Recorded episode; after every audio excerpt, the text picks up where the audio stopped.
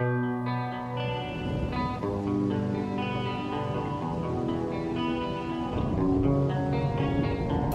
will not be pushed, filed, stamped, indexed, briefed, debriefed, or numbered.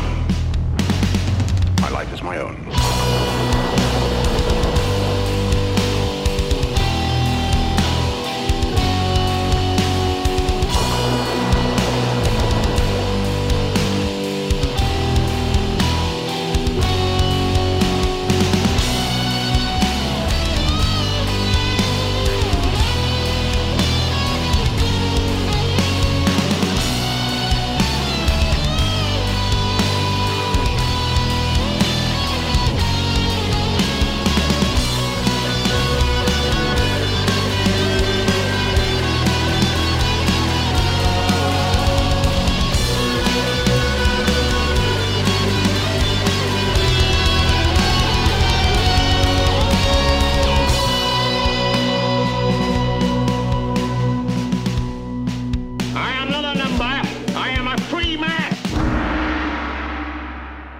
Salut tout le monde, bienvenue dans un nouveau petit podcast. Je dis petit podcast, mais toutes les fois, ça passe proche de durer une heure. En tout cas, j'espère que ça vous convient et que le, le temps de tout ça n'est pas trop long. Euh, Aujourd'hui, ben, regarde, commençons par ça. J'essaie de le retrouver au même moment où je vous parle. Parce que j'ai pris ça en screenshot, parce que les gens ont tendance à, ont tendance à effacer les niaiseries qui, euh, qui écrivent. En fait, on va, commençons donc par ça. Ça va être un domien de la semaine. Donc, euh, il y a une fille sur Twitter, euh, Patricia Vincent, euh, qui a écrit qu'elle revenait de Vancouver ou de je ne sais plus trop où exactement. Et elle disait Ouais, ça va au Québec là, avec les masques, puis toute la patente, l'urgence sanitaire. J'arrive d'ailleurs, les gens vivent normalement. C'est quoi notre problème tu sais? Ce qui est une question qu'on peut quand même se poser. Là. Je veux dire, on a, euh, on a encore le droit de se poser des questions. Là. Pourquoi il y a des places ailleurs euh, euh, que des gens qui ont, qui, ont, qui ont plus de masques, puis que les rassemblements in- intérieurs, il n'y a pas de limite de personnes, puis que tu peux être le nombre de personnes que tu veux au restaurant, puis que. etc. Je veux dire, est-ce on- est-ce qu'on a le droit de poser ce genre de questions-là ou est-ce qu'on est un malade mental? Je sais pas. euh, J'aimerais ça que quelqu'un nous le dise. euh, si on n'a pas le droit, là, ça, serait quand même, euh, ça serait quand même agréable de le savoir. Donc, il y a Richard. Richard Loubert ou Loubert Richard. Je ne sais pas exactement comment il s'appelle, lui. Lui, il dit, il lui répond Décris, hostie. Si le Québec te tape autant sur les nerfs, retourne à Vancouver et crisse-nous patience, connasse.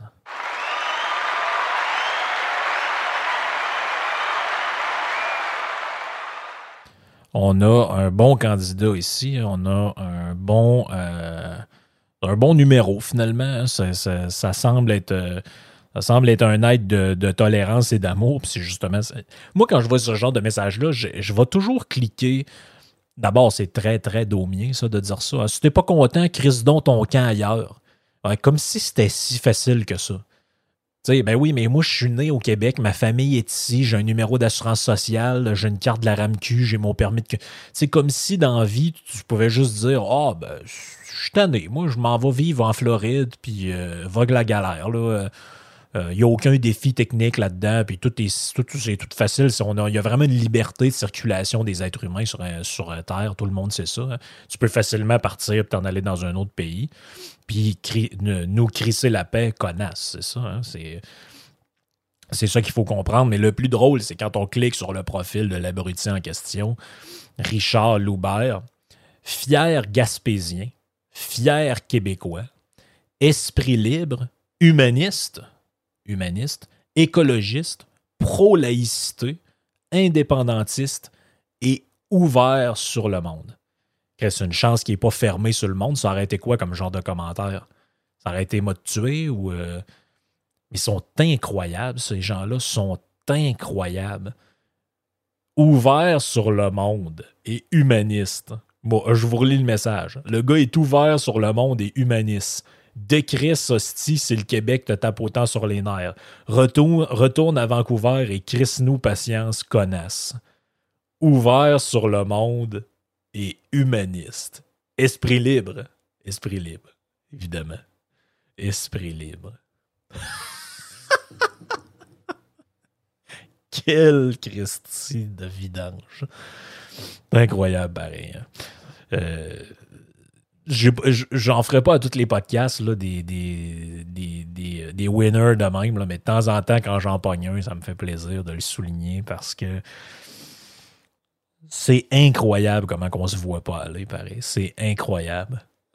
Ah, Donald Trump, protectionniste, raciste, blablabla. Hey, là, euh, l'achat local, là, c'est important. Là. Tu t'encourages ça, toi, des grosses compagnies américaines. T'achètes pas local. C'est important, là, d'acheter des trucs. Euh, c'est important, là, d'acheter des trucs au Québec, là. Ben oui, c'est pas mal du protectionnisme, ça. OK, quand c'est chez nous, le protectionnisme, ça s'appelle l'achat local et c'est bien. Puis quand c'est ailleurs, ça s'appelle le protectionnisme, c'est de la maladie mentale. C'est ça qu'il faut comprendre. J'imagine. J'imagine que ça doit être ça qu'il faut comprendre. C'est incroyable comment on se voit pas aller. Ah oui, les, les États-Unis. Ah oui, le racisme. on se l'est-tu pété les bretelles pareil. Le racisme aux États-Unis, c'est épouvantable. Regarde ce qu'ils faisaient au noir, puis telle affaire. Ouais, regarde. Euh, c'est ce qu'on parle de ce qu'on a découvert. Là. Depuis un mois, ça finit plus les tombes puis les affaires de cimetières euh, euh, autochtones. On découvre du monde. ça va déboucher si finalement on va découvrir carrément un génocide.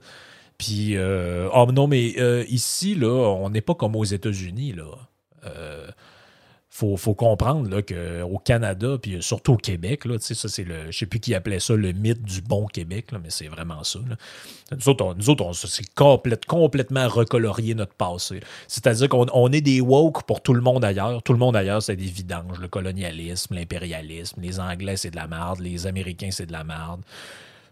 Partout sur Terre, en fait, c'était comme un peu des monstres. Mais ici, là, euh, on a toujours été là, en avance sur notre temps. Hein. On a toujours été les valeurs, là, et puis. Euh, ah ouais. C'est pas tout à fait ça que quand on fouille, on s'aperçoit. Vous vous rappelez dans le podcast sur Louis-Joseph Papineau que je vous expliquais, euh, monsieur le Seigneur de Montebello, que ces gens-là voulaient perpétuer le système de seigneurie où, grosso modo, vous étiez pratiquement. Euh, vous ne pouviez pas sortir de la seigneurie. Puis le seigneur, ben, je ne dirais pas qu'il a pas pouvoir de vie ou de mort sur vous, mais pas loin. ce, qui, ce, qui, en fait est un peu une forme d'esclavage light, je dirais. Mais, euh, mais bref, c'est. Trêve de, trêve de bavardage euh, là-dessus.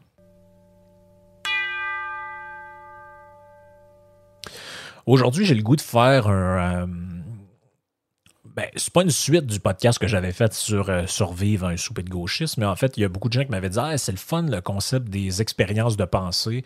T'en as-tu d'autres comme ça? Ben, il se trouve qu'il y en a plein, en fait, euh, d'expériences de pensée quand même assez célèbres. le chat de Schrödinger, le paradoxe du train, euh, ce genre de choses-là. Mais il y en a un que je trouve qui est encore très, très actuel. Ben, en fait, c'est pas très vieux, ça date des années 80, qui est très, très actuel, qui s'appelle La Chambre chinoise. Peut-être qu'il y en a qui. Euh, que ça va leur dire quelque chose. En fait, c'est une expérience de pensée qui était. Euh, mis au point par un philosophe qui s'appelle John Searle. Donc, John Searle, c'est qui? C'est un philosophe américain qui est né à Denver, dans l'État du Colorado, dans les années 30. Euh, spécialiste du langage, de l'esprit. C'est un philosophe qui appartient au courant analytique. Donc, c'est quoi le. J'aime pas énormément ça, ce genre de, démarcation-là. Je trouve ça souvent très réducteur. Mais grosso modo, dans la philosophie moderne, on considère souvent à tort à mon avis, mais bref, je vous explique les catégories pour que vous compreniez. On considère souvent qu'il y a deux grands genres de philosophie. La philosophie continentale, qui renvoie plutôt à la tradition européenne, c'est-à-dire autant les Allemands, les Français, euh, euh, c'est pas mal ça. Les Allemands, les Français, la philosophie grecque aussi. Euh, ce genre d'approche-là. Donc, par exemple, mettons au 20e siècle, quelqu'un comme Heidegger ou Kierkegaard, ce sont des philosophes continentaux. Karl Marx est un philosophe continental. Donc, c'est un peu une espèce de, comme je vous ai dit, c'est une espèce de, bouillie un peu euh, non, non hétérogène, c'est non homogène en fait, très hétérogène. C'est qu'il y a un peu n'importe quoi là-dedans, puis ça, c'est pas un courant de pensée. En fait, c'est plutôt une classification basée sur une approche, une classification que je pense été inventée par l'autre courant qui s'appelle la philosophie analytique.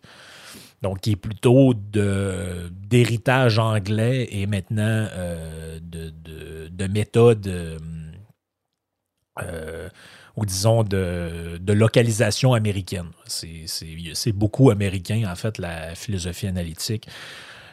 Et qu'est-ce qui distingue un peu les deux? Je dirais c'est beaucoup la méthode plutôt que les, euh, les idées. Donc, par exemple, la philosophie analytique américaine va refuser euh, tout ce qui est métaphysique. Donc, les trucs comme l'existence de Dieu, l'immortalité de l'âme, tout ce genre de trucs-là, tout ce qui est métaphysique et euh, tout ce qui est un peu ésotérique, là, si je peux le dire dans un mot que je suis sûr que tout le monde comprend, c'est évacué de ça. Donc, on va dire les philosophes comme comme Hegel ou comme Heidegger qui parle de l'être et de l'en-soi, puis ce genre de choses. Ça, en fait, on ne sait pas trop ce que ça veut dire, puis c'est pas un objet philosophique, c'est en fait c'est de la, religion, c'est de la métaphysique. Je simplifie hein, pour que vous compreniez, parce que sinon ça prendrait euh, trois heures d'explication. On pourrait faire, il y a même comme je vous dis, à mon avis, c'est des concepts à peu près aussi opérants que gauche-droite. C'est très réducteur, mais euh, c'est quand même employé souvent. Fait que je vous, explique grosso modo ce que ça veut dire. Donc, par exemple, je vous donne un exemple très concret. Si vous allez dans le domaine de l'épistémologie, qui est la philosophie des sciences, donc aux États-Unis, euh, Philosophy of Science, c'est quoi? C'est dans l'approche analytique, c'est des auteurs qui essayent de comprendre quelle est la démarche scientifique et comment, comment, euh, comment est-ce qu'on peut décrire et comprendre le processus d'acquisition de la connaissance dans une science ou dans des sciences données. Et là, après, il y a des jugements un peu de, normatifs. Dans le fond, qu'est-ce que devrait être la bonne méthode euh, scientifique? Comment est-ce qu'on peut euh, la, découvrir. C'est pour ça que je dis que aux États-Unis, par exemple, les auteurs qu'on dit continentaux, ça va être enseigné plus en littérature ou en, histoire ou en, d'autres choses. Là-bas, pour eux, euh, euh, Jean-Paul Sartre, c'est pas de la philosophie, c'est de la littérature. Donc, les considérations sur, euh, je sais pas moi, des livres sur l'amour, puis la. Je sais pas moi, le euh, l'éloge de la liberté ou ce genre de trucs-là, pour eux, c'est comme de la littérature, c'est un peu de la poésie. Et la véritable philosophie, comme dans le fond, Searle, lui, c'est un philosophe du langage. Il y a ça aussi chez, euh, chez entre autres, chez un auteur comme Chomsky, qui, euh, par exemple, cherche à comprendre comment fonctionne le langage. Donc, c'est quoi les structures fondamentales des langues? Comment est-ce qu'on peut dire qu'il y a une intention dans le langage? en fait, c'est une philosophie qui se rapproche plus, je dirais, dans son idéal de la méthode scientifique elle-même. Donc, dans le fond, euh, qu'est-ce qu'on peut affirmer, qu'est-ce qu'on peut pas affirmer? Ils sont beaucoup moins dans le poétique et beaucoup moins dans, euh, dans le dans le verbiage, si on peut dire, malgré qu'à certains moments, ça devient un peu n'importe quoi, à, mon, humble avis. Euh, on devient beaucoup dans le, crossage de virgule. Ça, c'est une autre affaire euh, qu'on peut peut-être reprocher. Là, encore là, c'est juste mon avis personnel. Mais, euh, par exemple, j'avais un professeur à l'université, M. Tournier, qui, lui, était de tradition analytique, on peut dire. Puis lui, par exemple, dans un cours de philosophie des sciences, il enseignait pas les écoles de pensée en philosophie, des sciences, c'est-à-dire que, mettons, vous avez une école de pensée que eux autres, ce sont les scientistes. Bon, ben, ils pensent que la science, ça fonctionne de telle manière. Eux, ce sont les Kouniens. Eux, ce sont les Popériens, etc. Donc, ils nous enseignaient pas ça, ils nous enseignaient qu'est-ce que les gens qui font de la philosophie des sciences font. Puis là, ils nous expliquaient, par exemple, il avait lui, il parlait des, non pas des écoles et des idéologies, mais il parlait des types d'épistémologie. Donc, il disait par exemple, euh, il y a de l'épistémologie extra-théorique. Donc, extra-théorique, ça veut dire quoi? Ça veut dire qu'eux, ils ne rentrent pas dans le détail de ce que disent les sciences, mais ils vont y aller d'un point de vue, mettons, social. Donc, Par exemple, comme chez Kuhn, ben, les scientifiques ont un côté conservateur. Pourquoi? Parce que quand tu passes ta vie à travailler sur une théorie, puis quelqu'un arrive avec d'autres choses, tu n'as pas tendance à vouloir changer d'avis euh, parce que ta vie est basée là-dessus. Donc ça, il dit, c'est une manière de parler des sciences qui est extra-théorique. Donc on n'est pas dans la théorie, on est dans l'analyse, si on veut, sociologique ou psychologique des sciences. Donc ça, c'est un type d'épistémologie. Donc il y en avait plusieurs. Donc, ça, moi, je, trouvais que c'était. Euh, T'en avais d'autres, là, cognitivo, euh, l'épistémologie cognitive. Bref, je ne rentrerai pas dans le détail de tout ça parce que c'est excessivement compliqué et ça ne vous intéressera pas. Là. Mais. Euh, bref, c'est un peu pour vous expliquer grosso modo, parce que si je vous dis, si je vous avais dit philosophe analytique, vous dites ah, de quoi ça parle, ben euh, philosophie, le courant analytique versus le courant euh, continental. À mon avis, ça ne veut pas dire tant de choses que ça, que ça mais euh, cette philosophie analytique, c'est beaucoup plus basé sur la logique, c'est beaucoup plus basé sur euh, l'idée d'avoir des clarifications des termes. Il faut que ce soit clair, il faut que ce soit limpide. Qu'est-ce qu'on veut dire par tel mot? Est-ce que tel mot est employé de manière correcte? Donc, le but à la base, c'était de, clarifier la pensée, si on peut dire. Ça, dans une manière très caricaturale, ça s'oppose à justement une vision un peu qu'on a du philosophe européen qui, lui, va de grandes envolées lyriques sur l'âme, sur la liberté, sur ci, sur ça. Alors que euh, finalement, la philosophie analytique se veut une approche beaucoup plus terre à terre. Donc, je reviens à John Searle. Un monsieur qui est encore en vie aujourd'hui, qui a 88 ans. Euh, spécialiste, comme je l'ai dit, de la, philosophie de l'esprit et de l'intelligence artificielle. Donc, c'est ça, c'est de ça que ça parle, l'expérience de la chambre chinoise, qui est paru dans un article assez célèbre qu'il a écrit, en fait, presque toute sa vie. Euh, est, relié à cet article-là qui s'appelle Mind, Brain and Science, qui a été publié euh, au, aux presses de l'Université d'Harvard le 1er euh, janvier 1984, si ma mémoire est bonne. C'est quand même un très long article qui fait à peu près 116 pages, presque 120 pages. Et toute sa vie après a été basée un peu là-dessus. Donc, euh, il parle du après ça, il écrit une autre affaire qui s'appelle The Mystery of Consciousness, The Rediscovery of the Mind. Euh, donc, il a, fait énormément de choses en, lien avec ça. Mais cette expérience-là de, de, pensée de, euh, de, la chambre chinoise, euh, on va voir un peu. un peu d'où ça vient, mais j'avais noté justement. Ah, c'est ça vers 2005, Searle, il dit euh, En fait, j'ai commencé à penser à ça, puis je vous lis la citation. Il dit Je ne connaissais rien en 1971 à l'intelligence artificielle. Il y a déjà personne qui connaît rien à ça souvent en 2021, donc imaginez en 1971. Il dit J'ai acheté un livre par hasard dont la démarche argumentative m'a sidéré par sa faiblesse. Je ne savais pas alors que ce livre allait marquer un tournant dans ma vie. Il expliquait comment un ordinateur pouvait comprendre le langage. L'argument qu'on pouvait raconter, l'argument était qu'on pouvait raconter une histoire à un ordinateur, qu'il était capable ensuite de répondre à des questions relatives à cette histoire, bien que les réponses ne soient pas expressément données dans le récit.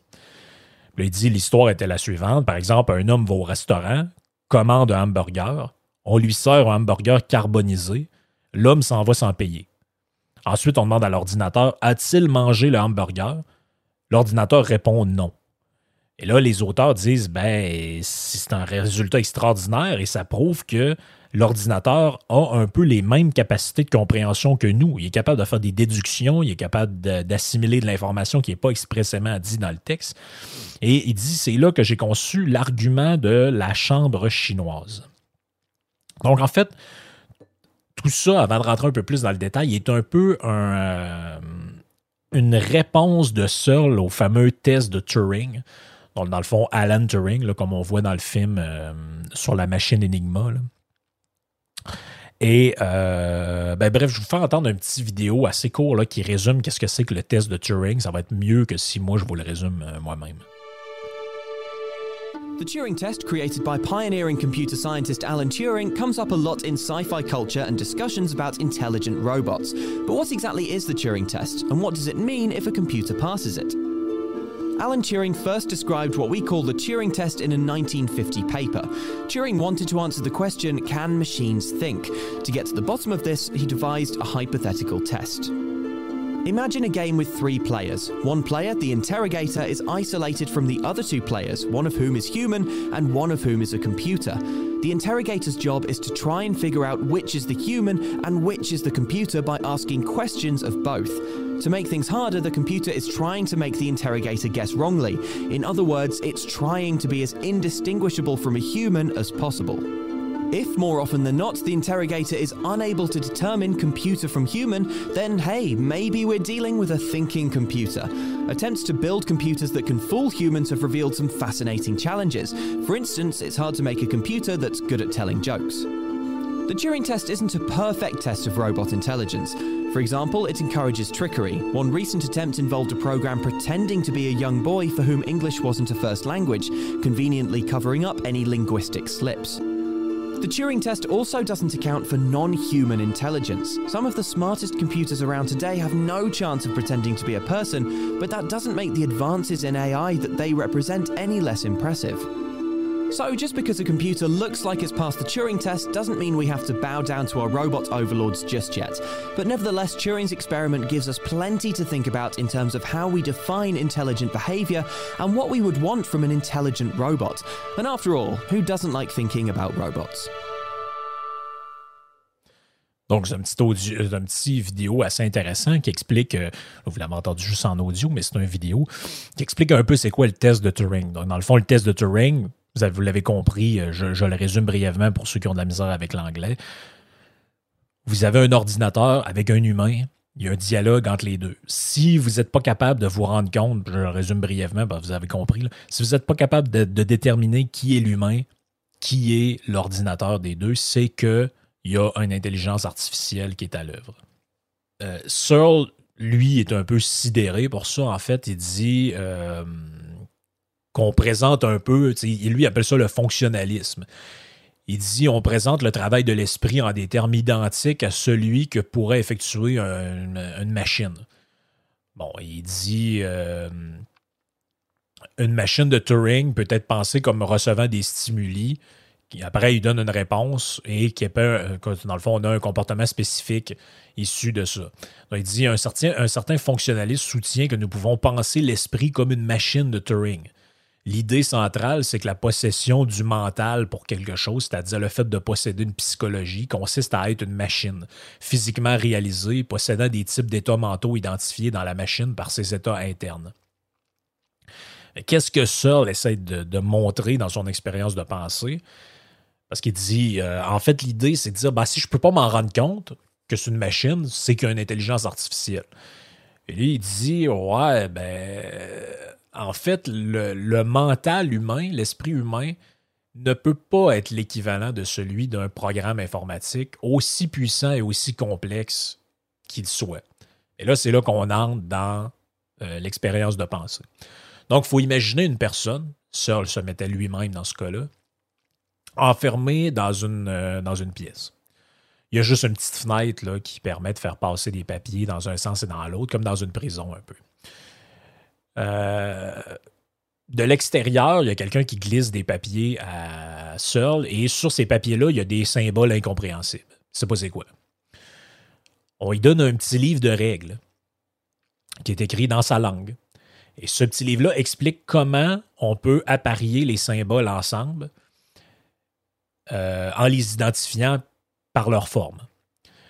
Donc là, Searle, il commence à gosser avec ça. Puis il dit Bon, OK, ça, ça a l'air d'aller comme ça. Ça, ça va avant ça. Ça, ça va après ça. Puis là, il y a les règles qui sont expliquées. Puis il commence à lire ça. Puis maintenant, il finit par comprendre OK, ben ce petit symbole-là, il va avec lui. Ça, ça va avec ça. Puis là, ben, il commence à mélanger, mélanger ça ensemble, comme un peu quelqu'un qui essaye de faire un casse-tête. En fait, ces suites de symboles-là sont des expressions chinoises. Euh, les règles sont écrites dans le livre vous servent à faire, lui servent ou vous servent, si vous imaginez que c'est vous, à former euh, des, suites logiques de mots ou de phrases. Ça, vous sert à former des phrases qui euh, font du sens. Donc, qu'est-ce que tu fais dans la chambre? Euh, ben, tu essayes de identifier, comparer, mélanger ça ensemble, puis essayer de faire des réponses qui sont appropriées puis bien formulées. En fonction du truc qu'on vous a donné au début. Ça veut que vous avez des symboles, vous ne savez pas trop ce que c'est, puis là, ben, c'est comme un énigme un peu dans le fond lui, il reçoit ces trucs-là. Qu'est-ce qu'il fait? Il doit les calculer, un peu comme aurait fait un, programme, il doit essayer de comprendre comment ça fonctionne. Et à la fin, il produit quelque chose qui ressemble un peu à la réponse qu'aurait donnée un ordinateur. Là, il dit euh, ben, les réponses qui sont fournies sont pertinentes du point de vue extérieur. Ce que produit la chambre est semblable à ce que produira un véritable locuteur chinois enfermé dans cette même chambre. Donc, euh, si je maîtrise assez bien les règles qui sont écrites dans le petit livre, ben, c'est possible que la personne de l'autre bord qui me pose des questions en criant chinois ne se rende pas compte que je suis chinois. Là, c'est dans l'optique, évidemment, c'est une expérience de pensée. On imagine que, mettons, Searle est un être extrêmement intelligent et qui est capable de maîtriser les règles qui sont écrites dans le guide. Donc, pour ne pas faire d'erreur. Parce qu'évidemment, si vous faites des erreurs, la personne va dire Ouais, c'est bizarre comment c'est écrit. D'après moi, la personne ne comprend pas trop ce qu'elle dit. Mais mettons que vous maîtrisez ces règles-là, vous êtes extrêmement brillant, vous les maîtrisez. Sauf qu'il dit La personne dans la salle ne comprend, le ne comprend pas le chinois. Peut-être même qu'il ne sait même pas que les signes sur le papier sont en fait des signes chinois. Donc, ce qui se passe à l'intérieur de la chambre, c'est quoi? C'est une simple manipulation de symboles basé sur la forme, la syntaxe, mais sans aucune compréhension. Parce que pour comprendre quelque chose, ça implique la sémantique, c'est-à-dire savoir ce que les symboles représentent ou signifient. Mais ça n'empêche pas qu'au bout du compte, vous donnez les réponses qui euh, avec les questions. Parce que vous avez suivi le guide, vous avez dit OK, ça, quand il y a ça comme ça, ben ça implique qu'ensuite je fasse euh, telle affaire, telle affaire. Un peu comme si vous allez dans un, je sais pas moi, un cours d'introduction euh, d'une autre langue. La personne se pointe elle-même, dit son nom. Vous dites, ah, OK, ça, ça a l'air d'être son nom. Vous n'avez rien compris de ce qu'elle dit, vous ne savez pas c'est dans quelle langue, mais vous dites, bon, ben, ça ressemble à être son nom. Donc, même si les entrées et les sorties, donc les messages qui rentrent, les messages qui sortent, sont d'une qualité équivalente euh, à ce que ferait quelqu'un qui parle le chinois, seul, ou vous, qui êtes dans la chambre, ne comprenez pas le chinois du tout. Vous n'avez aucune idée de ce que vous racontez, c'est juste que vous suivez le petit guide. Un peu le petit guide, qu'est-ce qu'il représente? Il représente le, la programmation. La machine a été programmée pour répondre des choses, mais on ne sait pas s'il comprend les choses. Donc, pour Searle, ce qui se passe à l'intérieur de la chambre, c'est la même chose que ce qui se passe à l'intérieur d'un ordinateur. Une manipulation de règles qui gouvernent des symboles basés sur leur forme et leur logique. Il dit il n'y a pas plus de compréhension du chinois dans un ordinateur que la personne qui est dans la chambre, isolée, puis qui lit le petit guide avec les règles. Bon, ben, ce symbole-là, c'est ça. Pourquoi il a pris le chinois? Ça aurait pu être n'importe quelle autre langue, mais si vous prenez l'espagnol vous parlez français, vous allez décoder certains mots, donc ça va peut-être changer. C'est pour ça qu'il a pris le chinois. Si vous n'avez jamais vu de symbole chinois, même si vous en avez déjà vu, vous savez aucunement ce que les symboles veulent dire, à moins d'avoir pris un cours ou d'avoir étudié ça un peu. Donc, c'est plus facile de comprendre l'exemple. Donc, la conclusion auquel vient, euh, euh, à laquelle vient seul, c'est que le mental, c'est plus qu'un ensemble de règles syntactiques qui manipulent des symboles. Dans le fond, euh, les, tenants de l'intelligence artificielle vont dire, ben, en tout cas, dans cette version-là de l'intelligence artificielle, vont dire, ah, mais l'ordinateur, c'est pas juste un simple outil. Une fois programmé de façon appropriée, c'est un esprit, dans le sens où des ordinateurs ayant un bon programme vont comprendre des états cognitifs, vont être capables de décoder ou d'être capables de euh, arriver à comprendre des choses qui ne sont pas expressément programmées ou euh, découvrir des choses. Euh, dans une version de l'AI qu'on considère plus faible, donc un AI forte et faible dans, dans, cette, dans ce débat-là, on va dire que les, les ordinateurs simulent la pensée, mais que leur compréhension n'est pas réelle. Ça, c'est plus ce que Seul pense. Donc, ce qu'il veut montrer par ça, c'est qu'un programme, aussi complexe qu'il est, va jamais être autre chose qu'un ensemble syntactique. Il n'y a, aucune signification qui est générée. Donc, c'est juste un assemblage. En fait, c'est que le, programme, c'est que le programme ou la machine va jouer dans l'univers des possibles il maîtrise une infinité d'univers des possibles, ce qui lui donne, par la rapidité du, son, de son, de, son, du processeur, ben, ça lui permet d'avoir l'air de générer des choses qui sont euh, de l'ordre de la conscience. En réalité, on est dans l'univers de la manipulation des symboles. Bon, ce mot-là, je le mets avec lui, puis ça, je le mets avec ça, puis ça donne telle affaire. ça, c'est. C'est euh, c'est comme ça que, y a, que l'intelligence est, programmée là-dedans. Mais en réalité, il n'y a pas de compréhension de la signification. C'est. Ce n'est que de la, syntaxe. Ce n'est que de euh, l'assemblage de symboles. Il dit par contre, nous, on a des états émotionnels, on a des croyances, on a des désirs qui sont ce qu'ils sont, qui valent ce qu'ils valent et qui signifient ou qui représentent quelque chose. Il dit ma croyance qui pleut dehors, par exemple, possède le contenu il pleut dehors en vertu d'avoir ce contenu. Autrement dit, ma croyance qui pleut dehors représente ou a pour signification de représenter une condition climatique dans mon environnement. Ce que ne fait pas une machine. Donc la machine est là, l'ordinateur, et euh, il pleut dehors. Oui, mais il pleut dehors parce qu'elle a collecté une information quelque part, pas parce qu'elle a vu dehors, puis elle a compris qu'il y avait de la pluie. C'est différent il y a une saisie d'informations dans l'autre. Dans l'autre, il y a la perception d'un cerveau, d'une conscience qui regarde euh, des choses. Donc, les, processus mentaux qu'on a, je reprends son langage, sont sont donc portés par les contenus représentationnels ou les significations. Par conséquent, elles ne peuvent pas être produits par de simples processus de computation qui, eux, sont purement syntactiques. L'esprit ne peut donc pas fonctionner juste comme un programme d'ordinateur. L'esprit est une machine sémantique, l'ordinateur, lui, est seulement un engin syntactique, affirme Searle. Donc, pour Searle, c'est le cerveau qui produit l'esprit. La machine ne peut pas produire d'esprit. Elle peut produire l'apparence d'esprit, mais elle ne peut pas produire l'esprit.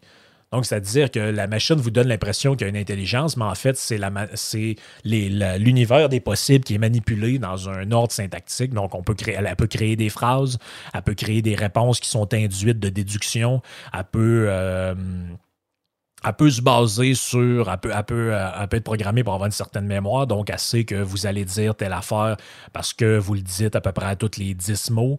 Donc, à un moment donné, ben, elle, peut répéter ce que vous dites. il y a toutes sortes de manières de créer cette apparence-là, mais il dit en fait, il y a juste le cerveau qui peut créer un esprit. L'AI forte, consciente d'elle-même, c'est un mythe, c'est quelque chose qui arrivera jamais. Donc, c'est un peu euh, une vision. Euh, c'est un peu une vision très sceptique de, euh, l'AI au sens de la singularité. Puis tout. Lui, il pense que ça arrivera jamais. Donc, on, peut résumer un peu l'argument contre l'AI forte ou la, la, singularité, si on veut, euh, un peu comme ça. Soit, si l'intelligence artificielle est vraie, alors il y a un programme pour les Chinois que si un système de calcul exécute le programme, le système vient ainsi à comprendre le chinois. Il dit Est-ce que je pourrais exécuter un programme pour les Chinois sans venir ainsi à comprendre le chinois? Donc, c'est un peu ça qu'il dit. Quand, vous avez le, Vous pourriez, par des règles très bien établies, parler avec, ben, parler, ça serait difficile, mais à l'écrit, répondre à quelqu'un qui vous parle en chinois en utilisant ces règles-là, mais sans comprendre, sans même savoir que vous parlez le chinois. Parce qu'en fait, le langage, c'est des règles, un peu comme on maîtrise, par exemple, les mathématiques, ou je sais pas, moi. Euh, euh, c'est un peu comme dire, vous pourriez résoudre un cube Rubik sans savoir que le cube est Rubik, puis sans savoir c'est qui qui l'a inventé, puis sans comprendre exactement ce que ça signifie. C'est juste un assemblage de règles. Il y, a, quatre arguments hein, qui sont donnés par lui là-dedans, si on résume un peu. Donc, c'est un, le cerveau provoque l'esprit. Donc, c'est là, là, où la, machine est différente de, de l'humain. Le deuxième, c'est la syntaxe ne suffit pas pour la sémantique. Qu'est-ce que ça veut dire? Ça veut dire la syntaxe, c'est l'ordre dans lequel les choses, comme les règles du langage. La sémantique, c'est la signification des mots. Donc, il dit l'esprit véritable maîtrise et la syntaxe et la sémantique, pas juste la syntaxe. Et l'AI, si tu veux, est très limité au niveau de la sémantique. Il dit, euh, pour les programmes informatiques, ils sont entièrement définis par leur structure formelle et par la syntaxe. Et les vrais esprits, eux, ont un contenu sémantique. Donc, c'est peut-être les, quatre points euh, qui sont les plus évidents. Ça donne un peu trois conclusions, tout ça. Euh, un, aucun problème, aucun programme informatique est suffisant en soi pour donner un esprit à un système. le fait d'exécuter des programmes et de répondre à quelque chose qui était euh, mis dans le système euh, ou inclus dans le système, c'est pas assez pour créer un, esprit ou pour créer un AI. Conclusion 2. La façon dont les fonctions du cerveau provoquent des esprits ne peut être que dans l'exécution en vertu d'un programme informatique. Trois, tout le reste est ce qui génère l'esprit. Il devrait avoir un pouvoir causal au moins équivalent à celle du cerveau. Donc, autrement dit, le monde euh, extérieur, les choses que vous voyez, vous touchez, vous sentez, ça génère aussi votre esprit. Donc, ce que vous pensez, ce que vous avez dans votre tête. Bon, moi, je touche mon téléphone en ce moment. Bon, mais il faut qu'il y ait un téléphone pour que je pense que je touche mon téléphone. Euh, sinon, euh, ça, ça, ça, vient que ça n'aurait pas, de sens. Le système lui peut dire oui, euh, il y a un téléphone, mais il ne sait pas c'est quoi un téléphone. Il n'a pas touché, il ne l'a pas regardé, il ne l'a pas ouvert, il n'a pas joué avec. Donc, c'est un, peu ça l'idée. il y a beaucoup de critiques parce que c'est ça, ça remonte quand même aux années 80. On parlait pas encore du deep learning, du machine learning, tout ça. Puis, j'essaie de vous les résumer le plus succinctement possible c'est vrai que c'est assez technique. Moi, je comprends dans les grandes lignes tout ce que ça veut dire. Bon, OK, il y a un gars qui est enfermé dans une salle, il comprend rien à ce qu'on lui donne, puis avec un manuel, il est capable de recréer euh, ce qu'on lui, euh, ce lui dit, puis il donne l'apparence à l'autre personne. En fait, je pense que je ne sais pas si cette expérience-là montre qu'un AI fort est impossible au sens de la singularité puis de l'intelligence artificielle à la Terminator. Mais ce que ça montre, c'est que le test de Turing n'est pas infaillible. Parce que moi, je pourrais très bien. En fait, c'est comme dire aussi. Euh, si tu n'es pas capable de te rendre compte que quelqu'un n'est pas un vrai scientifique, c'est que euh, on est capable, c'est que dans le fond, c'est un vrai scientifique. Mais non, quelqu'un, je pourrais me faire berner parce que quelqu'un, comme le médecin, comme le gars qui a été médecin en Angleterre pendant 20 ans ou 25 ans, puis ils se sont aperçus mané que c'était pas un vrai médecin. Mais il a berné tout le monde. Donc, euh, c'est pas parce qu'on se fait berner par quelque chose puis qu'on n'est pas capable de différencier le robot de la machine que la machine est aussi brillante qu'un humain. C'est un peu ça que Searle montre là-dedans. Donc, il dit, en fait, c'est ça qui est cool avec ça, c'est qu'il avait lui-même anticipé des critiques à son expérience. Il, disait, il, va avoir la réponse du système. Il dit, la réponse du système, c'est de dire que, bon, l'individu dans la chambre ne comprend pas le chinois, mais euh, on peut comprendre la chambre elle-même comme un système. Donc, la personne serait un peu comme un neurone dans le cerveau. Et comme un seul neurone ne peut pas comprendre, ben, il peut contribuer à la compréhension de l'ensemble du système, mais c'est le système dans l'ensemble qui le fait. Bon, la réponse de Searle à ça, c'est de dire que quelqu'un pourrait théoriquement stocker le livre de règles et de travail en plein air. Donc, ça rendrait capable d'interagir comme s'il comprenait le chinois. Mais euh, il continue néanmoins de suivre un ensemble de règles sans comprendre la signification des symboles que vous utilisez. En fait, dans ce cas-là, il n'y a rien dans le système qui soit aussi dans la personne parce que la personne ne comprend pas le chinois.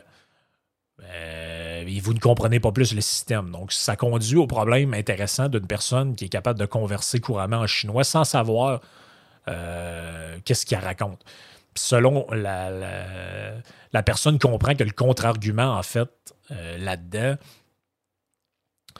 euh, dans le fond, c'est un argument. L'argument similaire, c'est que la personne ne sait pas euh, que c'est chinois, mais connaît le système puis comprend à la fois la personne et le livre de règles. Mais là, il dit l'idée de voir la chambre elle-même comme le système, puis comme l'intelligence artificielle, si on veut, parce que là, il y a le livre de règles, puis le, livre de règles, lui, suppose une compréhension. Mais il dit, ouais, mais l'esprit est créé par une chose. Ben, par en fait une entité, pas deux. C'est comme dire, ça sera un peu comme dire, ben là, je m'en vais. Euh, moi, je sais pas tout, mais quand je suis dans une bibliothèque, j'ai accès à toutes les connaissances. Ouais, mais, euh, ouais, OK, mais ça a plus ou moins de sens. Là. Il va dire il y a aussi la, réponse du robot. Donc, il dit supposons qu'au lieu d'une pièce, le programme est placé dans un robot qui peut se déplacer et interagir avec l'environnement. Alors, bien sûr, il comprend ce qu'il fait, on peut dire ça. La réponse de ça, c'est de supposer que sans que la personne dans la salle chinoise soit au courant, certains signaux d'entrée qu'il va recevoir proviennent directement d'une caméra montée sur un robot. certains des signaux de sortie sont utilisés pour déplacer là, des bras de robot et des jambes. Néanmoins, bon, ben, la personne là-dedans dans la salle est toujours euh, suivant les règles, mais ne sait pas ce que signifient les symboles. Donc, supposons que le programme correspond au livre de règles en détail, puis des détails assez extrêmes là, qui simulent l'interaction des neurones dans le cerveau. Euh, vous devriez dire que le programme correspond, euh, comprend vraiment le chinois, c'est ça que vous pensez? Ben, il dit euh, une telle simulation ne joue pas les caractéristiques importantes du cerveau, sa cause à effet et les états intentionnels. Donc, autrement dit, il n'y a rien qu'on peut simuler d'un point de vue de la machine, que ce soit en utilisant un robot, qui peuvent être attribués qui peuvent, qui peuvent ressembler à un processus mental humain, humain ou animal d'ailleurs. En fait, c'est ce que disent un peu euh, Churchland, euh, dans le fond, Paul et Patricia Churchland qui ont aussi travaillé sur ce problème-là, que autres disent, ben en fait, des symboles qu'on maîtrise d'un point de vue formel, et non interprété coïncide pas avec le contenu mental.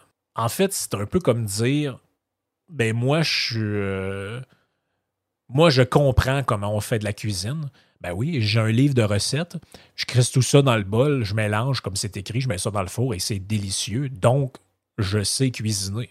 Je suis un cuisinier. On pourrait dire, ouais, mais ce que tu fais, un robot aurait pu le faire. Ah oui, ok, donc le robot est intelligent. Non, le robot, il suit le livre de recettes. Et peut-être même que le robot, il sait que, bon, OK, euh, par le machine learning, ça fait 30 fois que tu lui demandes de faire du pain, il y a toujours de l'eau dedans, puis là, c'est pas écrit. Ben, ça se peut qu'il en mette. Parce qu'il a euh, acquis cette règle-là par l'expérience. Il, y a une manière d'imaginer ça. Mais si le robot a, euh, si le robot a jamais fait de bœuf bourguignon, puis il n'est pas programmé sur euh, quelque chose qui explique c'est quoi le concept et qu'il veut le faire, ben il ne pourra pas le faire. Il ne peut pas générer de connaissances comme ça. Vous non plus d'ailleurs, mais l'idée, c'est un peu de dire que euh, je pense que c'est ça, c'est que l'expérience de seul, puis ça, c'est extrêmement. Je vous introduis un peu à tout ça, vous irez lire là-dessus. Il y a même des, plein de vidéos sur Internet intéressantes. Donc, c'est un peu un dilemme, hein, le, le, test de Turing versus la chambre chinoise. C'est un peu des expériences de pensée qui nous amènent à réfléchir. Donc, est-ce que, c'est un peu ça la question fondamentale, c'est est-ce que si je me rends pas compte qu'il y a une machine qui me parle, la machine est intelligente? Mais encore là, il faut, quand même partir du présupposé aussi que l'humain a une intelligence raisonnable. Donc, par exemple, si je sais pas, moi, je mets quelqu'un qui a une déficience mentale, s'il ne se rend pas compte qu'il est en train de parler à Alexa, puis qu'Alexa, c'est euh, euh, c'est pas un être humain, ben il passe pas le test de Turing, évidemment. Donc, je m'arrête là-dessus. Euh, je, vous y laisse vos, je vous laisse euh, approfondir ça par vous-même, c'est intéressant. Puis de temps en temps, on va en prendre des expériences de pensée de même. Euh, je pense que c'est le fun. Je pense que ça, ça nous change un peu des, des, euh, autres types de sujets. C'est un J'allais dire c'est un peu moins théorique. En fait, c'est plus théorique, mais c'est un peu moins livresque, un peu moins euh, dans la critique de livres, puis dans le, les articles, puis tout ça. Donc, je pense que c'est intéressant. Puis, euh, je vous invite vraiment à, prolonger votre réflexion, puis à explorer ce genre de trucs-là qui sont, euh, qui sont vraiment intéressants. Puis, ça nous fait un peu. En fait, ça nous fait un peu sauter le cerveau. C'est là qu'on se demande, ben, est-ce que est-ce que finalement, on, à un moment donné, ça va arriver, l'histoire de l'intelligence artificielle forte, de la fameuse euh, singularité, ou est-ce que c'est juste un mythe euh, d'informaticien un peu crackpot? Donc, s'il y en a qui ont des trucs à rajouter là-dessus, ben, vous pouvez toujours écrire, commenter en dessous des podcasts quand euh, je les poste ou sur les plateformes. Puis, toujours un, petit commentaire sur Apple, un petit, ceux qui écoutent sur Apple Podcast, une note positive, c'est toujours bien apprécié. Euh, partager le podcast. Puis euh, ceux qui s'intéressent, ben, je suis toujours sur Patreon avec euh, du contenu exclusif. Allez, ciao tout le monde, portez-vous bien.